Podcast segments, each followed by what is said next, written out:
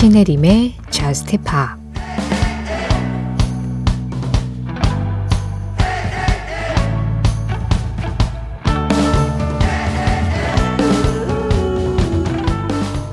여름날 저녁에 딸기 같은 맛. 그건 마치 노래처럼 들려오지. 더 많은 딸기와 여름의 느낌을 원해. 그건 너무 황홀하고 포근하니까.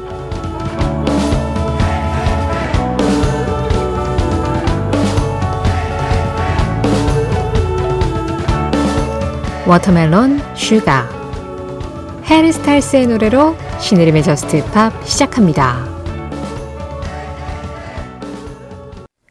신혜림의 Just Pop 시작했습니다.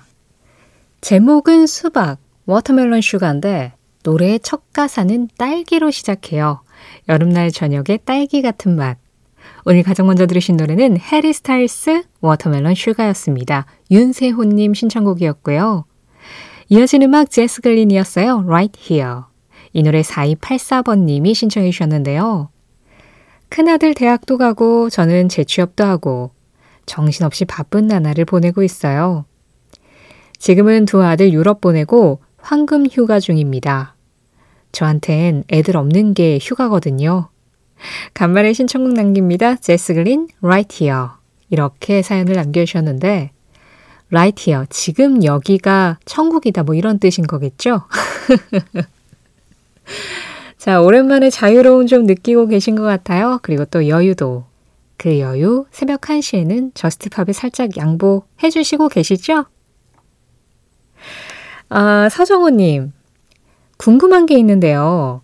어, 해외 가수들이 배철수의 음악 캠프에 라이브 하러 오면 신림 작가도 혹시 음악 캠프 가서 보시나요? 매우 궁금합니다 하셨는데요. 갑자기요? 안 갑니다. 어, 음악 캠프 라이브 출연으로 해외 팝 가수들이 종종 오죠. 그런데 그 라이브를 하고 인터뷰를 하고 방송을 하는 그 현장은 방송 제작 현장이지 그냥 막 가서 구경하고 그런 현장이 아니잖아요. 그래서 방송을 만들고 있는 제작진들에게 그거는 꽤 민폐가 될 수 있기 때문에 안 갑니다. 제가 음악 캠프 게스트로 출연한 지 이제 거의 10년 돼 가거든요. 그런데 그 사이에 진짜 예외적으로 제작진에게 양해를 구하고 제가 출연하지 않는 날 라이브 현장에 간 적이 딱 두 번 있어요. 그 두 분이 누구였는지는 뭐 말씀드리지 않겠습니다. 언젠가 방송하다 보면 저도 모르게 나오게 될 건데요. 한 분은 한국 가수였고 한 분은 해외 가수였는데 어쨌든 안 갑니다. 서정훈님 신청곡이에요. 노니 보이쉬 지금 들으신 목소리 브루노 메이저였습니다. Columbo 아이디 히스블리스풀님이 신청해 주신 음악이었어요. 6094번님이요.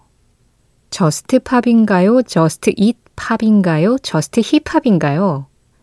제가 사오정 귀라서 셋 다 다 들려요 하셨는데요. Just 힙합 좋은데요? 우리 힙합 전문 방송으로 한번. 네, 힙합 전문 방송은 아니고, It Pop 전문 방송도 아니고, 팝 전문 방송입니다. Just Pop입니다. 신혜림의 Just Pop 참여하는 방법 안내해 드릴게요. 문자 참여 샵 8000번으로 열려 있습니다. 방송 진행되고 있는 새벽 1시부터 2시 사이에 보내주시면 되고요. 짧은 문자에는 50원, 긴 문자 사진에는 100원의 정보 이용료 들어가고 있어요. 스마트 라디오 미니로 들으실 때 미니 메시지 이용하시는 건 무료. 신혜림의 Just Pop 홈페이지 사연과 신청곡 게시판 이용하시는 것도 무료입니다. 사연과 신청곡 게시판은 방송시간 상관없이 언제든 글 남길 수 있고요. 또 Just Pop 공식 SNS도 있어요. 인별그램 MBC Just Pop으로 들어오시면 그날그날 방송 내용 feed로 올리고 있어요. 거기에 댓글로 참여해 주시는 것도 환영합니다. 9077번님, Just Pop을 통해 알게 된 가수의 신보가 나와 반가운 마음에 신청곡 보냅니다. 스테판 산체스의 Be More 신청합니다 하셨어요. 스테판 산체스 목소리 너무 매력있죠?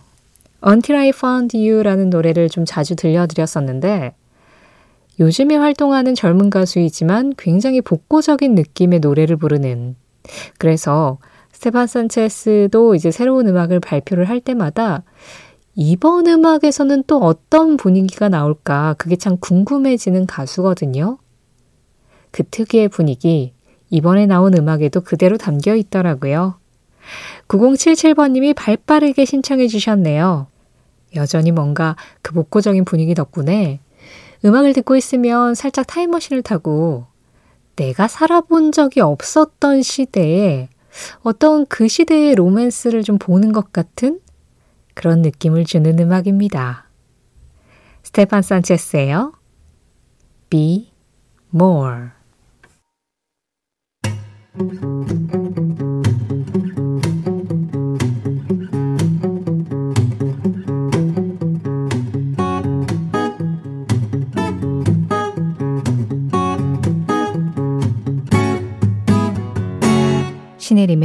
저스트 파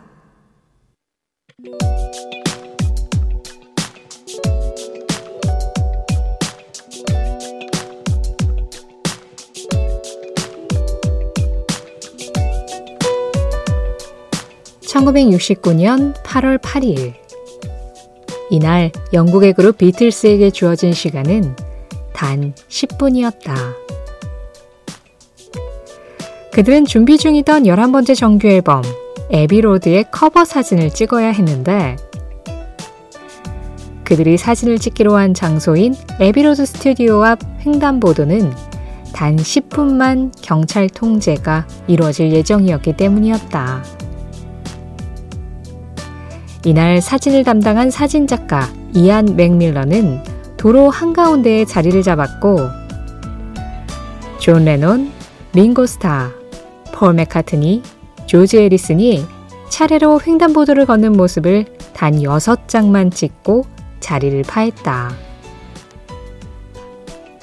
이 중에 한 장을 멤버들과 결정. 앨범 자켓에는 앨범명도 그룹의 이름도 적지 않은 채 이 사진만 거대한 이미지로 인쇄해냈고, 이런 자켓을 구상한 creative director는 이 말 한마디를 남겼다.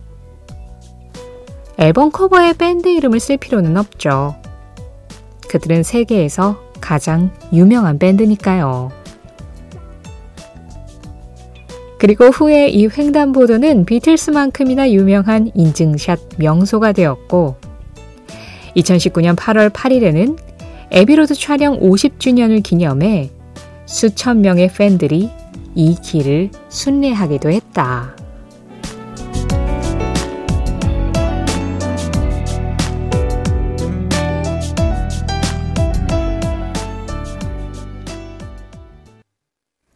그 장면, 그 음악. 오늘은 1969년 8월 8일 비틀스의 Come Together와 함께 에비로드 앨범 자켓 촬영 현장을 다녀와 봤습니다. 어, 뭐, Just Pop에서도 SNS에 좀 그날 나왔었던 노래들 중에서 좀 예쁜 앨범 이미지를 하나 골라서 메인에 딱 올리곤 하는데요. 그 앨범 이미지라는 게 그 음악의 분위기를 보여주기도 하고 그 뮤지션의 어떤 특징을 드러내주기도 하고 어떤 하나의 그 음악과 콜라보된 예술 작품, 사진이든 그림이든 예술로서 기능을 한다고 저는 생각을 하거든요. 그런데 그런 앨범 이미지들 중에서 정말 유명한 이미지, 다섯 손가락 안에 꼽히지 않을까요? 비틀스의 에비로드 앨범 자켓, 그 횡단보도를 비틀스의 네 멤버들이 걸어가는 그 사진 한 컷으로 정말 많은 이야기들과 또 많은 루머들이 양산되고 그러기도 했죠. 왜폴 맥카트니만 신발을 벗고 있느냐, 뭐, 저 옆쪽에 있는 저 차량의 번호가 뭔가 심상치 않다. 네, 근데 진짜 10분도 안 돼서 다 만들어진 작업이었다고 합니다.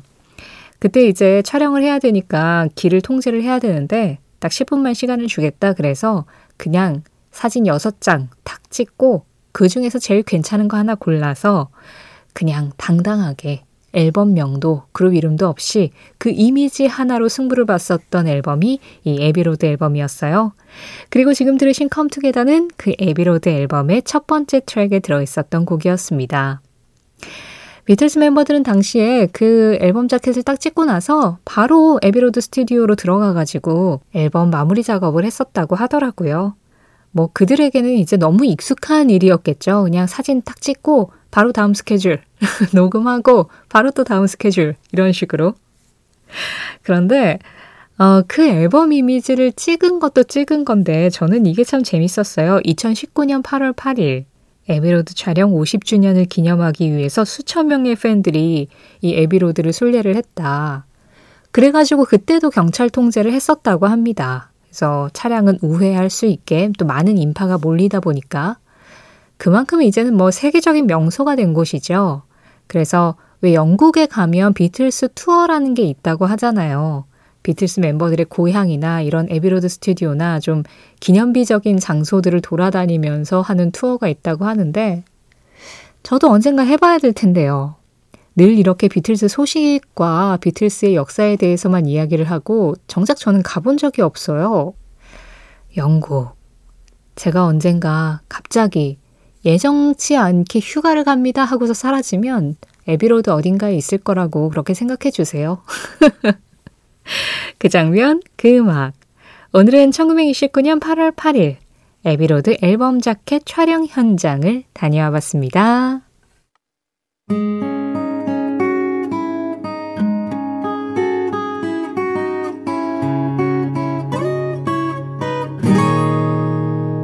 신혜림의 Just Pa 위은경님 여름엔 이 노래 들어줘야죠. Walk of the Earth의 Summer Vibe 신청합니다 하셨는데요. 두 곡 중에 먼저 들으신 음악이었습니다. Walk of the Earth, Summer Vibe. 이어진 음악은 The Roots의 곡이었어요. 에리카 바드와 이브가 피처링했습니다. You Got Me. IDCHE78님이 신청해 주셨어요. 김용희님, Just Pop 워싱턴 DC 공연 특파원 김용희입니다. 10월에 한국에도 가는 심희수 씨. 샘 스미스 말씀하시는 거죠? 글로리아 투어 콘서트를 다녀왔습니다. 다소 과한 퍼포먼스가 태교에는 안 좋았지만 sweet한 그의 목소리는 진정 아름다웠습니다. 코러스와 함께 부른 Love Goes 신청합니다 하셨어요. 샘 스미스 투어에 다녀오셨군요. 아마 우리나라 공연 기다리고 계신 분들에게는 좀 기대감을 증폭시키는 후기가 아니었나 합니다. 역시 우리 특파원. 어, 다소 과한 퍼포먼스가 태교에는 안 좋았다라고 말씀하셨지만 아유 또 모르죠. 아이가 태어났는데 자기 표현에 굉장히 어, 똑부러진 그런 아이가 나올 수도 있는 거잖아요. 똑부러지고 당당하고. 그리고 샘 스미스는 어쨌든 노래를 잘해요. 그냥 뭐 다 떠나서 그냥 노래를 잘해요. 라이브에서 저는 이제 진짜 많은 영상들로 샘 스미스의 라이브 영상들을 봐왔지만 단 한 번도 흔들림이 있는 거를 예, 전 느껴본 적이 없었어요. 그냥 목소리를 들으면 모든 것이 녹아내리는 그런 가수죠. 그게 바로 샘 스미스의 힘이기도 하고요. 게다가 진짜 듣고 있으면 약간 고막이 녹을 것 같은 예, 그런 느낌의 음악을 또 신청을 하셨어요. Love Goes. 원곡은 라브린스와 샘 스미스가 함께 불렀습니다. 먼저 라브린스의 목소리가 등장하고 그 뒤를 또 샘 스미스가 받쳐줄 거예요. 김용희님 신청으로 듣겠습니다. 샘 스미스, 라브린스. Love Goes. 이어지는 노래 강수진님 신청곡입니다. 더 코어스와 브라이언 화이트가 함께 했어요. Looking through your eyes. 나는 일하기 위해 사는 것이 아니다. 나는 살기 위해 일한다.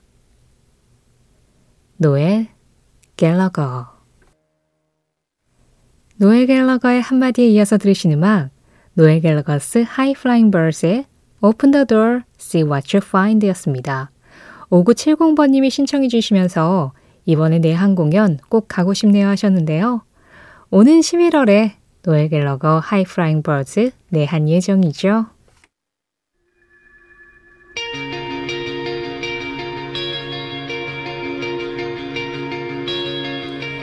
여러분들의 많은 음악적 경험들이 쌓이고 쌓여서 또 Just Pop을 풍성하게 해줄 거라 믿습니다.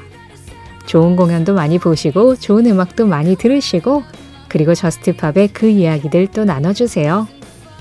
오늘 마지막 곡은 이지호님이 신청하신 파라모어예요. Decode. 이 음악 전해드리면서 인사드리겠습니다. 지금까지 Just Pop이었고요. 저는 신혜림이었습니다.